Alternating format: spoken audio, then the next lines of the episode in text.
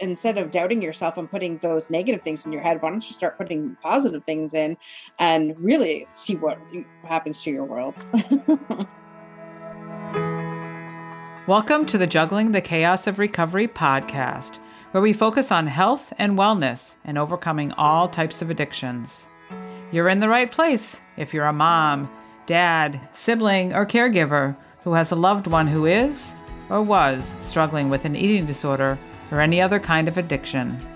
In a time where everything seems heavy, I'm here to bring you a very real, yet lighthearted take on what the heck we're all supposed to do with our lives while we care for our loved ones who are struggling. One thing holds true throughout it all you can't juggle the chaos without smiling, at least a little bit. Well, welcome to another episode of the podcast. I'm your host, Moira Gorski. So grateful that you come back. We are, although we're recording this the end of the year, I know that we're uh, going to post this up in the new year. So happy new year to everyone. Um, you know, if you've listened to me for the last 130 episodes, that I love to connect with other people. I love to have others have a chance to share their story and i'm all over the place again looking to to connect with people and um, dorothy graham who is my guest today i saw her on linkedin and uh, i loved her what do they call it there headline tagline or whatever she talked about being an overcomer coach. And i was like i got to get to know her. I got to get to know what that is all about. And um, as we connected um, i was really thankful that i reached out. Uh, she um, gratefully had me as a guest on her show and um, now she is a guest on my show this week. So we'll get started. Dorothy thanks for joining me today Thank you so much for having me, uh, Moira. It's been an absolute pleasure to get to know you. I mean, it's like it's like we're soul sisters connected here. It's it's like we're both in the same realm of overcoming and and you know helping people. And and I I just love that. I love connecting and building my network. Yeah. Yeah. And it's that idea that as we share our stories of overcoming, you know, we can be that example for others who perhaps um, aren't feeling like they can overcome that day or that they can get through the day. I made a post on Facebook today about overcoming my, you know, my eating disorder, but also just the things that I've overcome through the years as I've uh, supported my daughter through her journey. And um, one gal in particular uh, just said, you know, I really needed to hear that today. So we never know who is going to need to hear our story that day. And many people can be um, shy about sharing, but again, both you and I know that it's just so powerful when we share our stories because we connect with others and um, we can offer that hope too.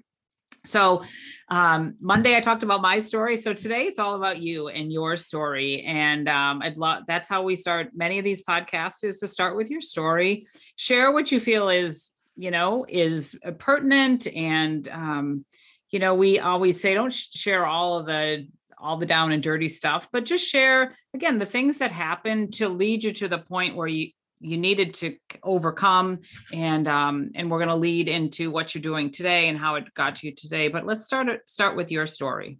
Sure. Well um, i grew up in a pretty well what i thought was normal home and uh, but i was bullied all through school. I you know been overweight. I, I grew up and i was a skinny little thing and then i for some reason wasn't eating so my parents brought me to the doctor and the doctor had given me some kind of medication and i started to eat and then i didn't stop eating. Um, so you know i was overweight all through public school and the kids were brutal with that which led to me having extreme low self-esteem because i just you know I, I didn't think that i was any good because that's what i heard all day long when you hear that all day long, you tend to believe it. Um, so when it came to be older and into relationships, I allowed myself to, I was in a very mentally and verbally abusive relationship. And it took me four years to leave that. And that not only was with my personal life, that was also with my professional life. I would be working for people that would think nothing of, you know, Miss mistreating me verbally and, and things like that. And I can remember when I first started this job, it was a husband and wife team. It was in the trucking industry. And I would have, they would get into an argument and I'd have phones whizzing by my head. It was absolutely ridiculous. Uh, I stayed there for 10 years. um, because I didn't think I could get any better. Just like I didn't think I could get any better in my in my relationship. And so I decided enough was enough. I had I would get cluster migraines and I would be so stressed out, like it wasn't even funny. I was on medication for the migraines, and my blood pressure at one point was like 175 over 155 at one point and my doctor had begged me for years to quit that job and to get out of that relationship finally um, faith walked in my door and it's just like god said you've had enough and took me out of those situations and growing up too i also had parents that were um, chronically ill. My mom went undiagnosed with angina and lupus for uh, 20 years and my dad had his first stroke at 30 uh, he had uh, a heart attack left work at the age of 55 and never returned. He left work out of an ambulance and never returned back to work. Uh, he also had degenerative disc from the top of his neck to the base of his spine in chronic pain for the last 20 years of his life. And then he got cancer two and a half years ago and passed away three months ago. Cancer. And then, of course, if that wasn't enough, my uncle took his life Christmas Day 23 years ago. So the low self-esteem, the mental uh, mental health definitely has been in our family. Like um, we I didn't realize this, but both grandmothers had suffered from anxiety and depression and was not made aware of that until recently. So I was just like, it was like an atomic bomb and it's always chaos in our house. And I thought that was normal until uh, recently when I figured out and started doing healing on myself and and if I took a course called Ancient Paths, which connects our our bloodline and stuff like that, and the different mm. different things that happen ancestrally so yeah. it, it's all fun it is like all connected and i'm thinking okay well let's break this off because i've had enough of dealing with this right? So it was a lot to ha- take in but um it made me who i am today and in those moments it was like pretty dark in some of those moments but i just kept going and overcoming and just kept going and overcoming and it's just like god's like okay girl we need you somewhere. We're going to put you somewhere else yeah. Well and it's um there's a lot there and that i want to unpack and talk about you know just those those generational patterns. We've talked about that on this show before is um be it that it's the mental health things or it's the um, sarcasm or it's the um, chronic illness because they haven't taken care of themselves or whatever. There are these generational patterns that that just continue on and continue on. And i think it's really important. I've done some like i went to a retreat a few probably a month ago now um, and we talked about we talked about our connections with our mothers and our grandmothers and kind of like we brought pictures and we talked about behaviors and patterns and things like that. And you know to the to the at least the starting point of giving ourselves some grace to know that you know what our moms did the best they could and the grandmothers did the best they could and kind of looking at that to give ourselves some grace but also that realization that yeah there it is. And i remember talking with a friend and client of mine who had it remind you reminded me of her because she had chronically ill parents and she was she was getting migraines when she uh, cleaned the house and she had different she was starting to have health issues herself and some anxiety and things. And so she wondered, she said, Is this what I'm destined for? You know, is that what's going to happen to me when I'm 50 and things like that? And it was, and she was thankful that she found me and the company that I work with for some natural products because she saw a way out. But for so long, she felt like, I think that's the way my life is going to go, my health is going to go, because that's all she saw. And it seems like that's kind of what was happening with you. Like you saw all these things happening and things were kind of manifesting in you too. So it kind of seemed, even though it wasn't um, healthy, it probably seemed like, well, this is the way my life is, right? That's this is the way it's gonna be because it seems to match up with with the way it's always been for my family, right? Right. Exactly. And yes and i love what you said about our parents did the best that they could and my parents used to bicker at the table and i was like so embarrassed like i i refused to bring anybody home anymore. And i finally sat down with them. I'm like well you guys quit doing that. And my mom says like well that's how we talk to each other though. It's like a loving endearment to them but to the outside world it's not. And for years i was like oh my god can i just be in a normal family? But what the heck is normal really? And once i stepped back and it's funny because i I had somebody say to me, "Well, what what's normal?" You know, and I didn't. My family wasn't a Christian family, and I ended up finding God in that in that abusive relationship that I was in, the personal one. And it's just like so I always thought I had to act a certain way. You know, I had to be the Christian type person that doesn't do anything wrong, doesn't cuss, doesn't swear, doesn't do this, and be the perfect little person. And that is not me at all. So it was like living a double life. And so this woman asked me, uh, I went to church with her and she goes, Well, what do you think normal is? And I'm so I explained to her what I just said, you know, normal and everybody prim and proper. And she goes, That's not what normal is. So since that day forward, and since I've become a stepmom, it's just like, Oh, yes, my parents did the best that they could because I took a look at their parents and how their parents were with them. And I'm like, It's definitely better. Like you could see that each generation got it's getting better, but I also was like, wait, my parents are like this because yes, I see the pattern with my mom and my grandmother. I see the pattern with my dad and his dad. And I'm like, okay, it all makes sense. They just did the best that they could with what they knew.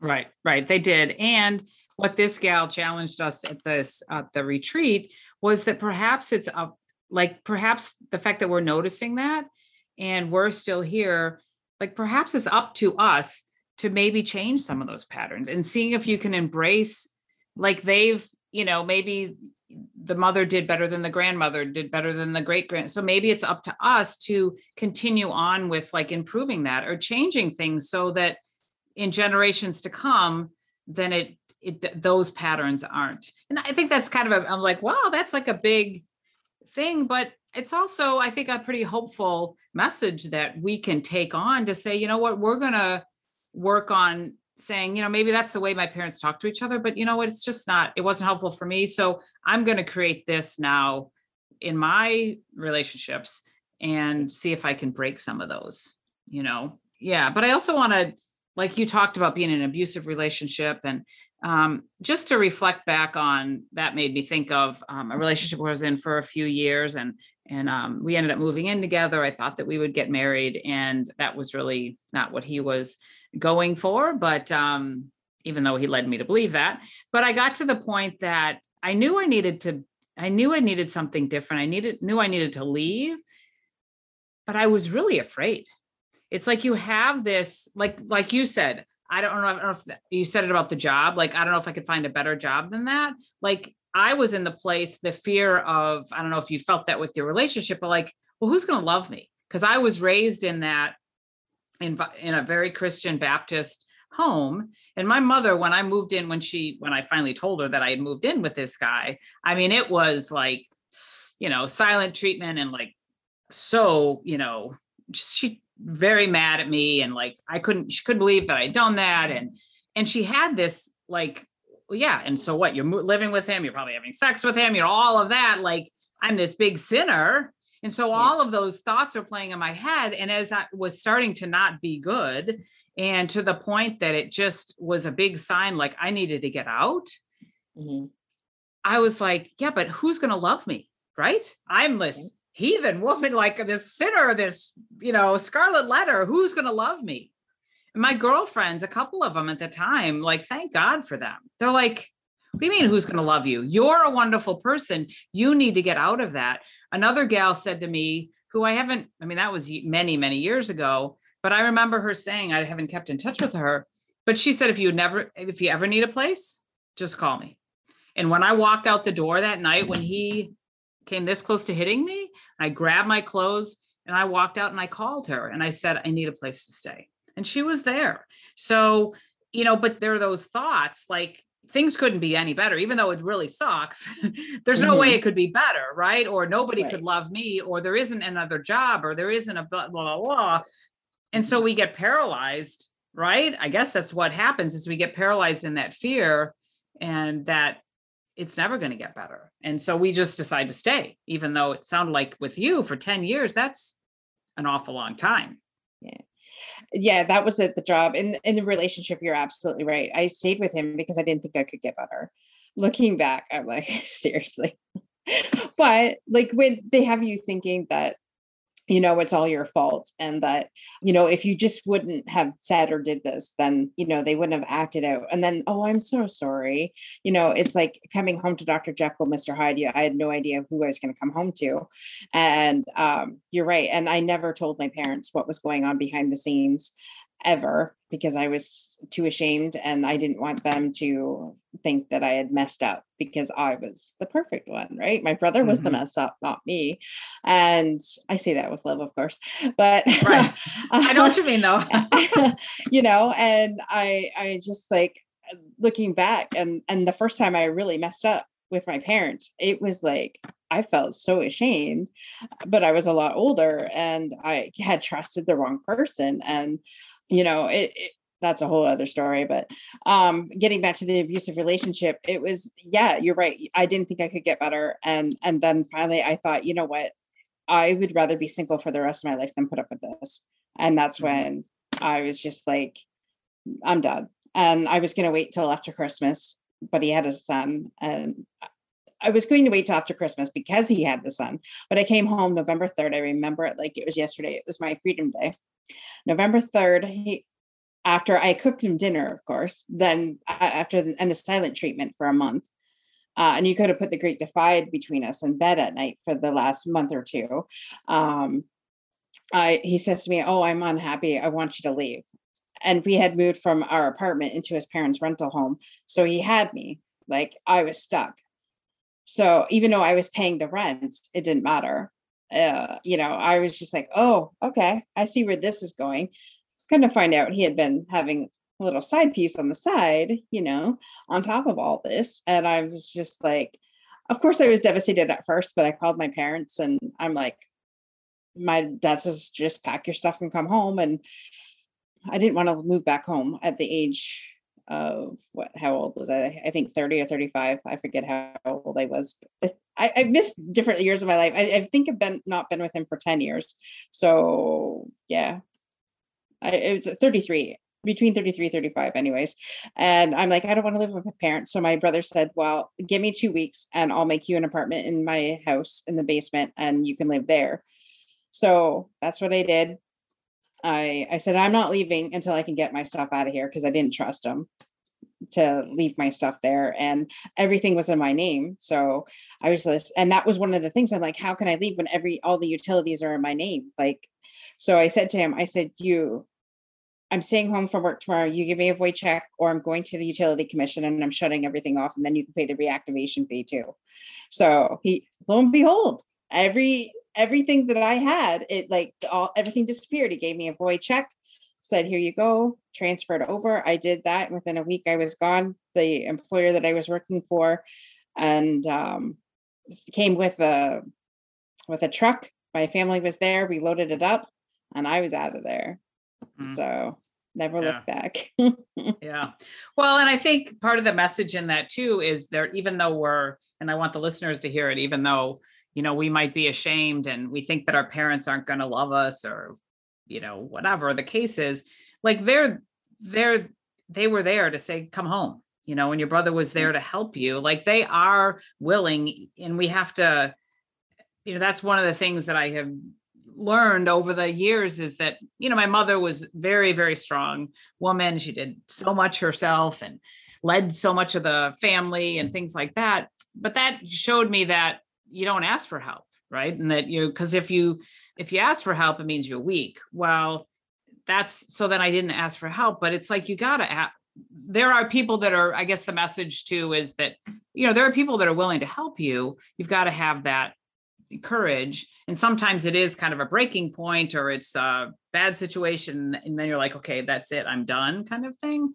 Or perhaps they precipitate it you know you're you're you know your partner said, Hey, I want you out of here. And that was probably the best gift he could have given you, it sounds like.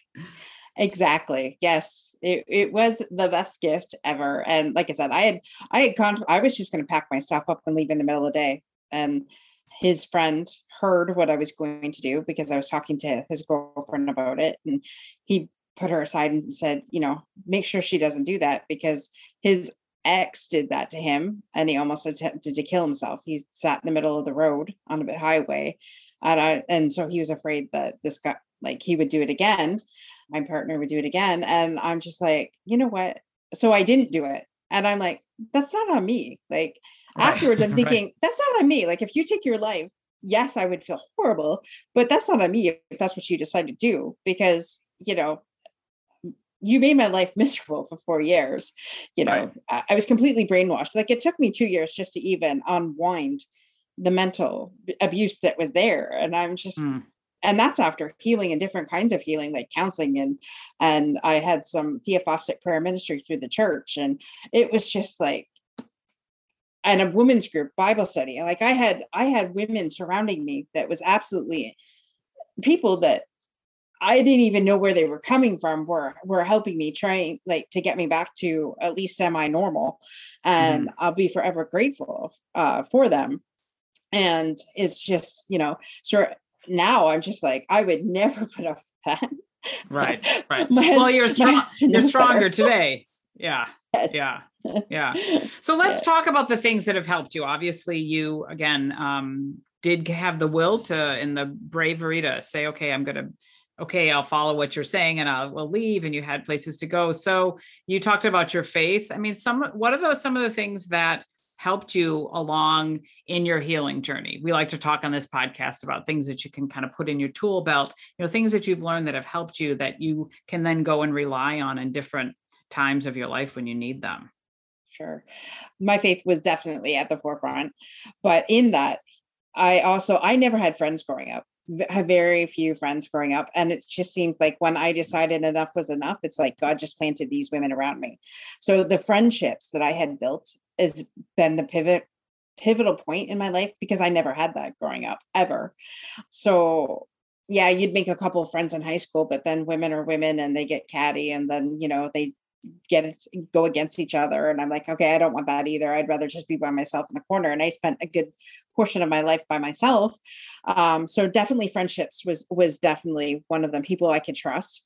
And i did go like i said for um, counseling I, I did have a pastor that i talked to. I also did um, i'm not sure if you're familiar with the theophostic prayer ministry but mm. it's it's so it's basically getting to the root of the lie that you're thinking so for instance i feel i'm unworthy. Well when was the first time you felt that? And most of the time it takes you right back to your childhood you know? Mm-hmm. and which there was a lot to unpack there. I mean with being years of being bullied and stuff like that and and you know different illnesses that was happening. So you know it takes you right back to that. And then it's like you put the truth to that lie. And it it's it, re like it, it's crazy how it all works but it's really it, it does work. Um mm. so you know and and just unpacking every all the triggers that are there. And so um so i did that kind of counseling plus i also had talked to um when my dad got sick i definitely talked to a social worker at the cancer clinic. So i and they give you tools so, to like they give you worksheets and, and things to do. And a good part of my life i never I always took care of everybody else. So I didn't know how to take care of me. And I still, I'm not going to say struggle. I still have a hard time once in a while, you know, doing too much and going above that. But I've definitely learned to put a self care program in place. I spend the first hour of my day in meditation, journaling, gratitude. That is non negotiable and I found when I went to Chicago last weekend that I didn't do that. And boy, Sunday I was just like, my spirit is like, this is crazy, girl. You need to get back to your routine.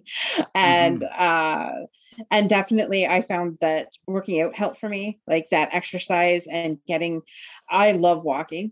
I, I could walk all day. I've been in several different. I've actually did a half marathon. You look at me and people go, "You did a half marathon," and I'm telling you, it doesn't matter what your size is, you can do whatever you need to do. Oh yeah, um, absolutely. So I, I've done a half marathon, and you know, just ch- keeping my mental health in in check and definitely i just did a it's called mirror work by louise hayes so you know even though i find healing is like an onion it's layer after layer Mm, Yes. and just when you think that you've been healed from that like it took me three years to even get to a point where i could say my ex's name without wanting to yell and scream and i can say his name now which i won't because it, it i do have i do have a book out so i I can't use his name. Um, so I can actually tell my story without breaking down, without crying. Um, you know, and that you that takes time, that takes therapy, that takes healing for sure. So yeah, it, it's just I think it's not just one thing. I think it's a combination of things, Mhm. you know.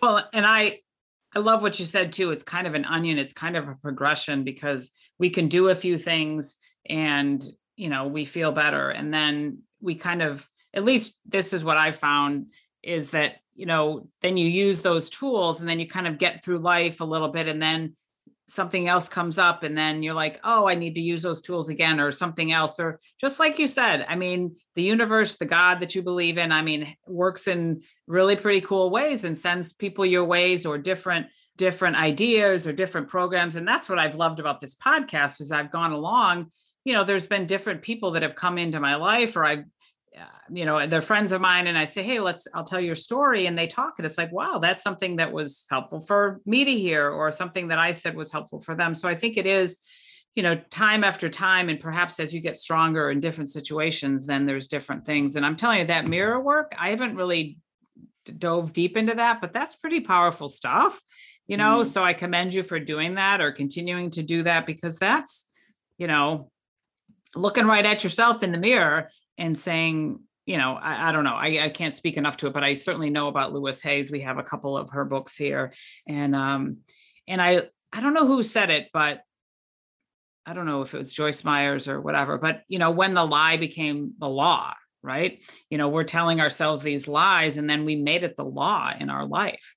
Yeah i appreciate you sharing all those things and i haven't heard of that theosophical Theophostic prayer ministry. so that's always through a church type of setting Yeah, Ed Smith is the original person that came up with that. So if you Google Ed Smith, it should come up. But I did it through my church, and actually, I got I got certified so that I could actually do it on other people. And it's funny because I use those principles in my coaching so that you know it's it's basically the same thing but people you know when you when you talk about the church sometimes people get their get upset about that or but it basically is using the same principles. And i i'm not hiding it. Everybody i i talk about god on my on my podcast that my faith is huge. And so like i don't hide that. So you know it, it's front and center. And um so people learn to accept that you know if they want to work with me or or not Right. Well, I think that, like you said that, and you talked about like it goes back to your childhood. So, and I, I say this because again, I was raised in in the church and very conservative, fundamental type of thing. And so when I started to kind of discover the spirituality world, if you will, and the woo woo, as my girlfriend says, you know, I was like. I was a bit unsure of it and the energy work and things like that. But I've come to believe that it's just, it's very similar. Like you said, the you know that type of prayer in the inner or the young child like when you do inner child work i was like that's kind of weird. But basically it's like talking and thinking about how it was like in your childhood right? When it was a certain time that perhaps you were bullied or for me you know that i was embarrassed and i went to my mother and she didn't hear me or whatever. I've done inner child work or you know that i wasn't seen because of this and this and this.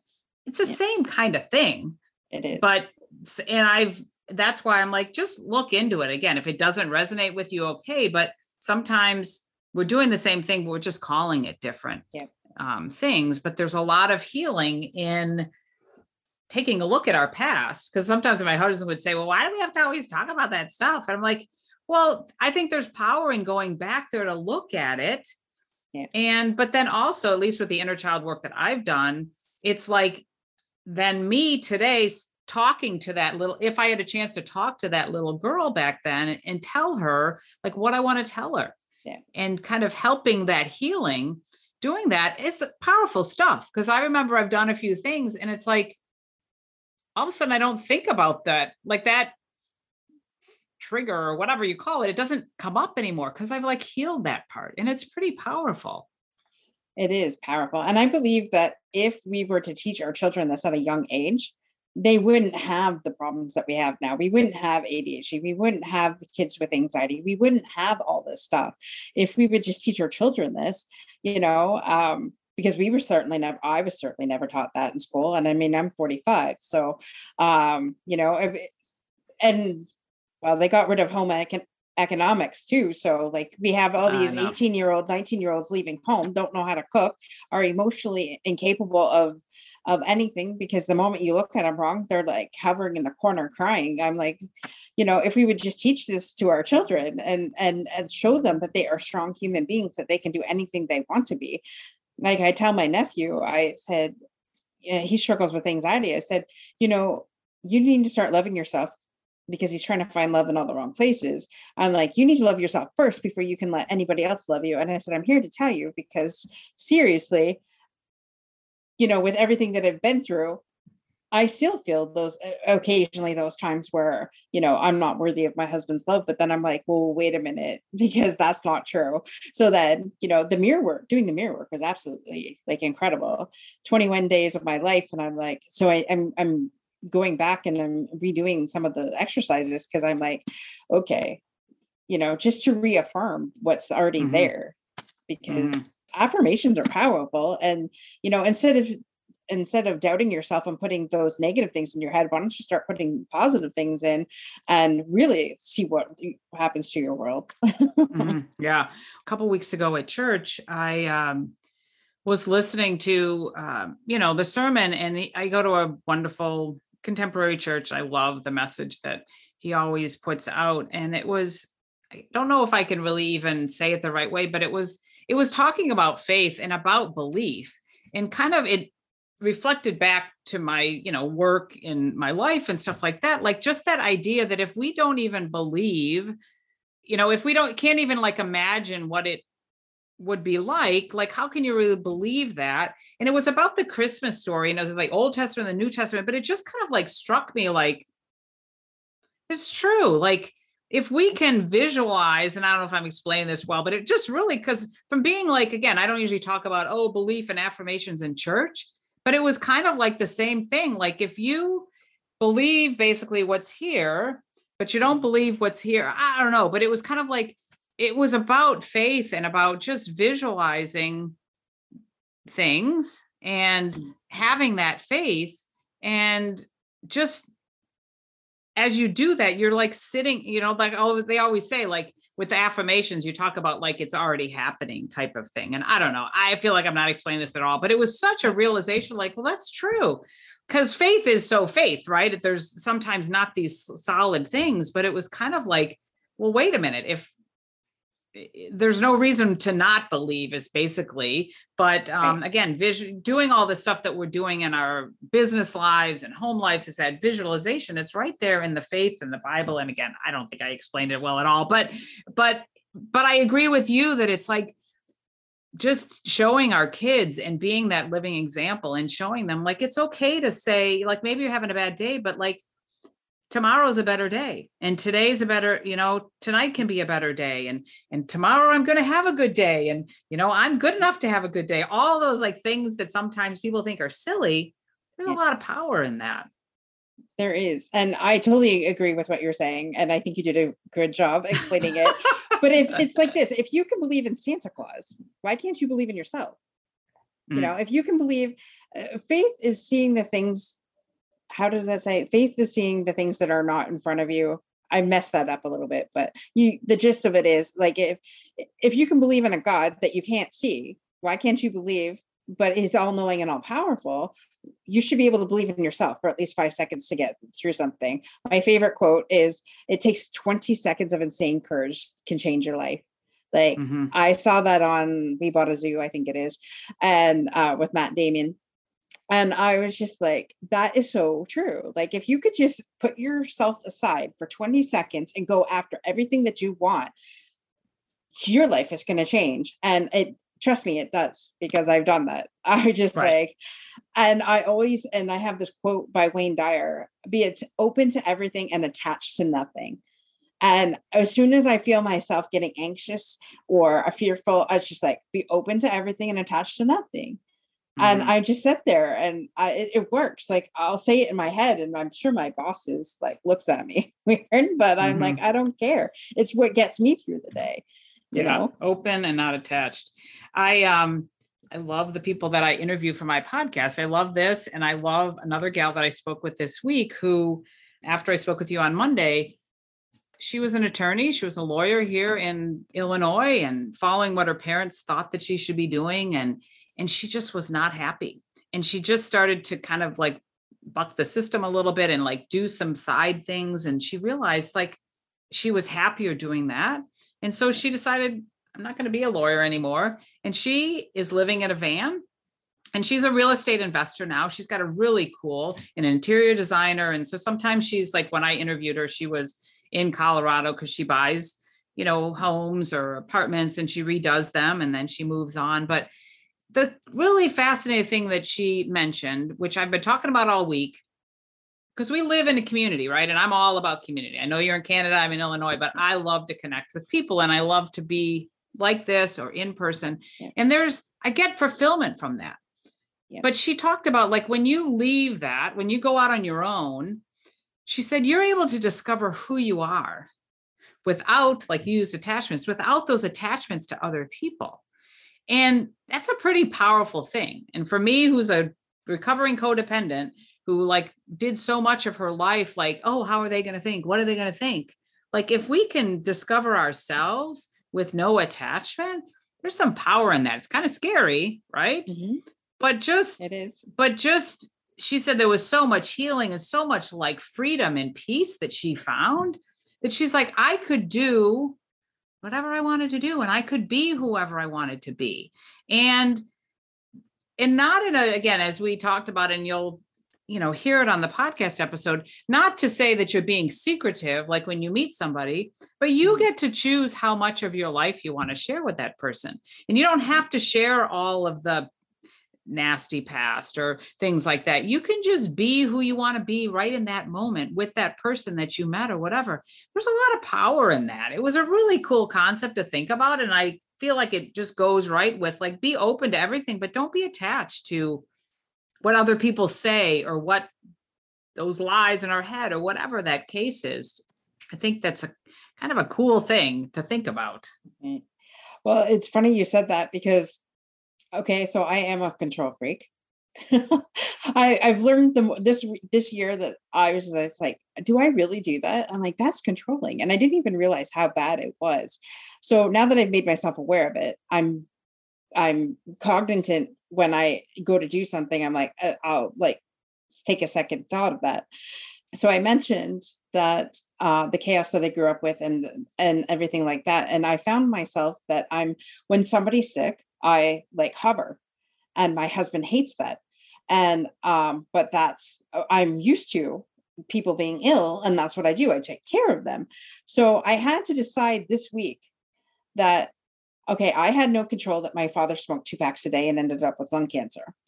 I had no control over that. I have no control over how my mom uh, acts or reacts to my father's death. And I have no control over my husband. I have no control over my stepson. I have no control over anything except for me.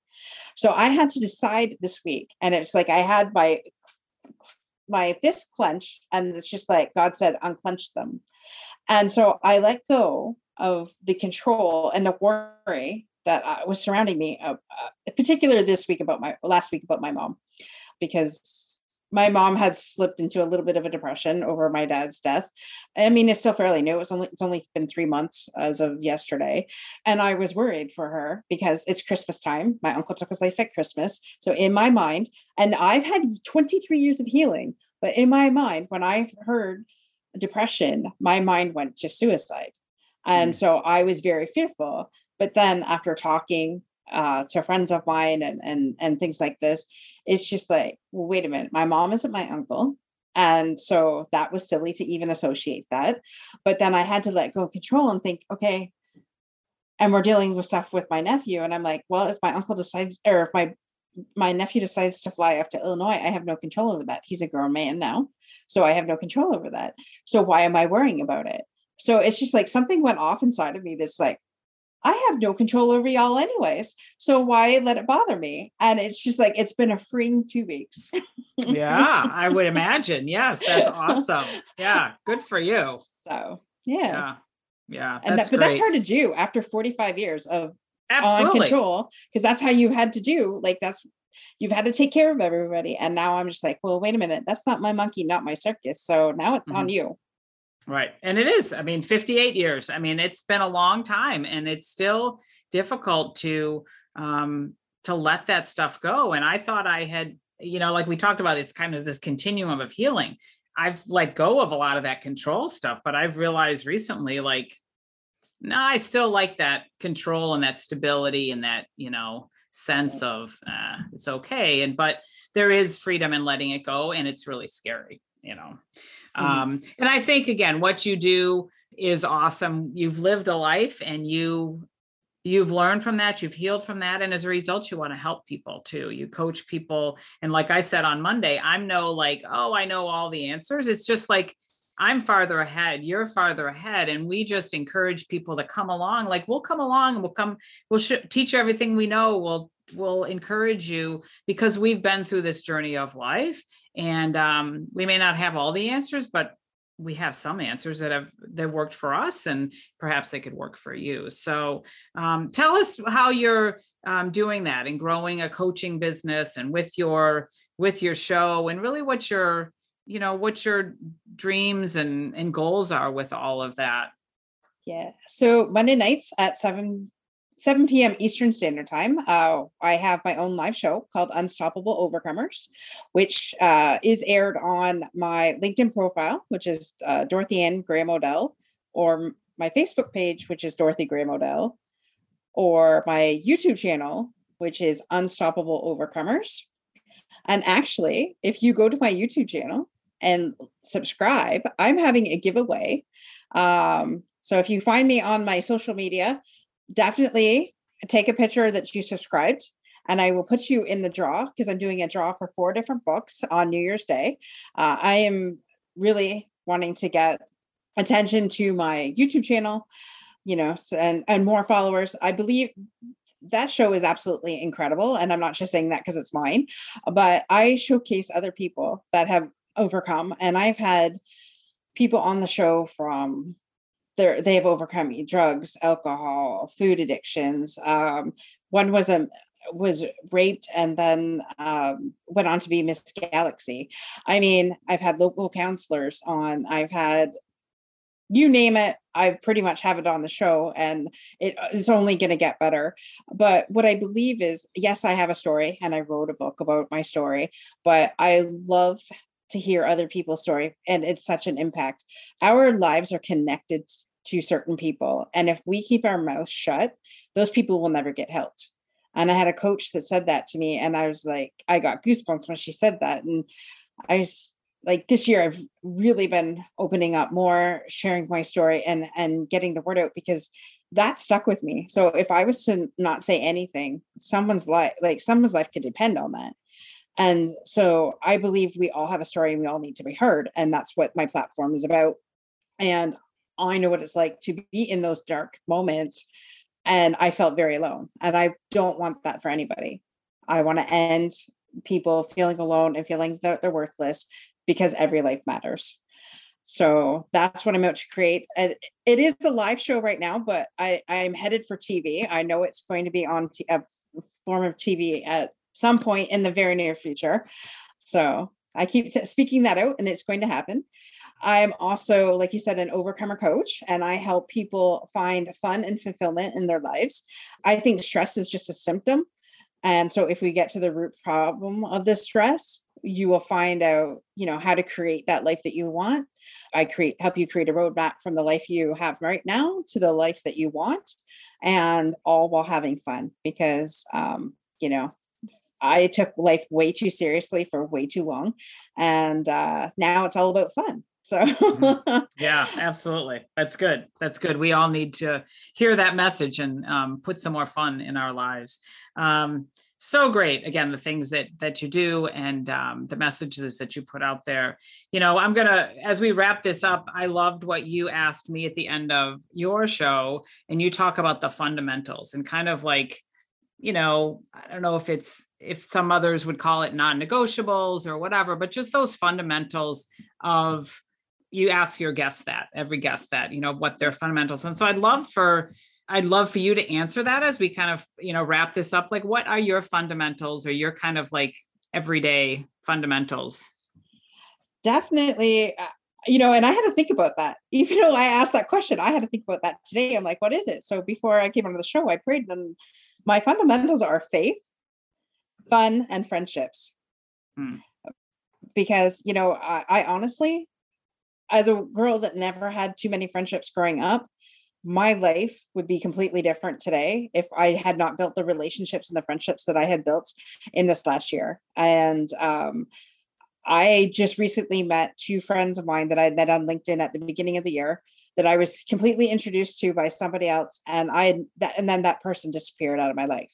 So I truly believe that it was a God thing by meeting these ladies. And my husband and I drove to Chicago last weekend to meet them for the very first time these ladies are incredible. They um, they helped me through my father's through my father's death, and um, I definitely and I also I'm power of attorney for a grandmother that has dementia. So since June, my life has really been, I feel like the phoenix rising into the ashes uh, some days because it mm-hmm. seems like I get knocked down. You know that song i get knocked down and i come back up again. Right right. I, I, I feel like that is my uh my marathon song. Uh, but without these friendships i know that i could not have gotten to where i am today and still be functional i mean i'd be functional but i wouldn't be as alive as i am today because mm-hmm. I, I i just it's it's funny like I'll, something will come up i'm like okay i'll have like a down moment but then i just get right back and i'm just like just keep going. And like I said, fun is is important because if I'm not having fun, then I don't want to do it. And mm-hmm. I spent the first 40 years of my life not having a lot of fun, and I'm like, forget it. So yeah. Yeah. Well, that's good. That's good. And I um I, I think that's again, I love all of those. Um, I think it's great to have those connections, those friendships, and um, to have fun. And you know, I know that I've had to kind of give myself permission to have fun you know, too, and define because I'm somebody that just leads from my head so much and come on, let's get it done, you know, work hard and stuff like that. But we also should be playing hard or at least having fun and stuff like that. Um, so I'm I love those fundamentals and um, love that we've been connected as friends too, and look forward to us staying in touch. I mean, tonight I'm going out to lunch with a or dinner with a gal who became my friend this year. I was thinking about that before we came live because you know somebody something ended this year that was um, really supporting me kind of spiritually it was a group of women that i was a part of and um, it really served me well and um, um, i really enjoyed the group for like two and a half years and won't go into the details but i decided to leave the group this year and it was a it was a hard decision i you know it was a hard decision for me to make but then all of a sudden this other gal came into my life and she i feel like she filled that need that I had and the reason why I was going with those ladies and then some. So I'm like so excited, like how things again like ebb and flow. And and it's cool because the the way that I met her is that again, I'm doing, I'm kind of a master networker and connector as well. And so I was talking with people and they said, you should meet Dawn. And then people were talking with Dawn and they're like, you should be Moira. Like you guys should like meet. And all of a sudden she messaged me one day and she goes, I think it's time that we meet and we did and now we've become like i go to her for some energy and some reiki and healing and things like that but we're going out to dinner tonight as a friend so i'm super excited about that and i just love that for um, your fundamentals because um, i hope people heard that those are great fundamentals that i think that we can all you know take and learn from and um, you know improve on because uh, life is great when we have some fun and we keep that faith. And uh, people have heard that on this podcast throughout the last year and a half. So thank you, Dorothy. I would love to continue to talk with you more and more today, but um, there'll be another time for that. And um, so thank you for joining us. Um, all of your info will be in the show notes. Um, but you'll find Dorothy again on LinkedIn, Facebook, YouTube. You know, go find her and connect with her if you've got a great story to share about overcoming, or just listen to her her shows and things like that. Some pretty awesome, cool people. So, thanks for joining me. Any last words um, as we as we close today? I would just say, definitely um, give yourself grace and give yourself time to be pampered you know it's not selfish to uh, take care of yourself and i heard that over and over. I had a, a grandmother that's very old fashioned and it's like take care of your man you know oh. which is awesome and wonderful but and not that i don't. I do take very good care of my husband as well as he takes care of me. I will put that in there too but we we all need to be um, good to ourselves and to and find something that we love to do and start doing it again. So mm-hmm. um because you can't pour from from an empty cup for sure you know i've learned that lesson well. Yeah. Yep. So have i. There's a great song look it up you know by whitney houston the greatest love of all and it's about loving yourself and putting yourself first and um when i'm feeling down or I need to be reminded that we need to put ourselves first. I find that and I just crank it in the car and play that because you know at the end of the day that's what we have. We need to take care of ourselves so that we can take care of others. So thanks for joining me, Dorothy. It's just great to have you here on this show and um, look forward to more connections and more conversations with us. Thanks again, listeners, for coming back and listening again. It's um, always a great day when um, I can share a great story out there. So get the feedback from all of you, which I do, that these stories are powerful and they're helpful. So again, thanks for coming back and listening, and we'll talk to you next time. Thanks for listening. If you like this podcast, head over to iTunes and leave me a five star review. Share it with others and make sure you hit the subscribe button so you don't miss a thing. I've got a tribe over on Facebook, so head over there and search for Juggling the Chaos of Recovery Podcast Tribe.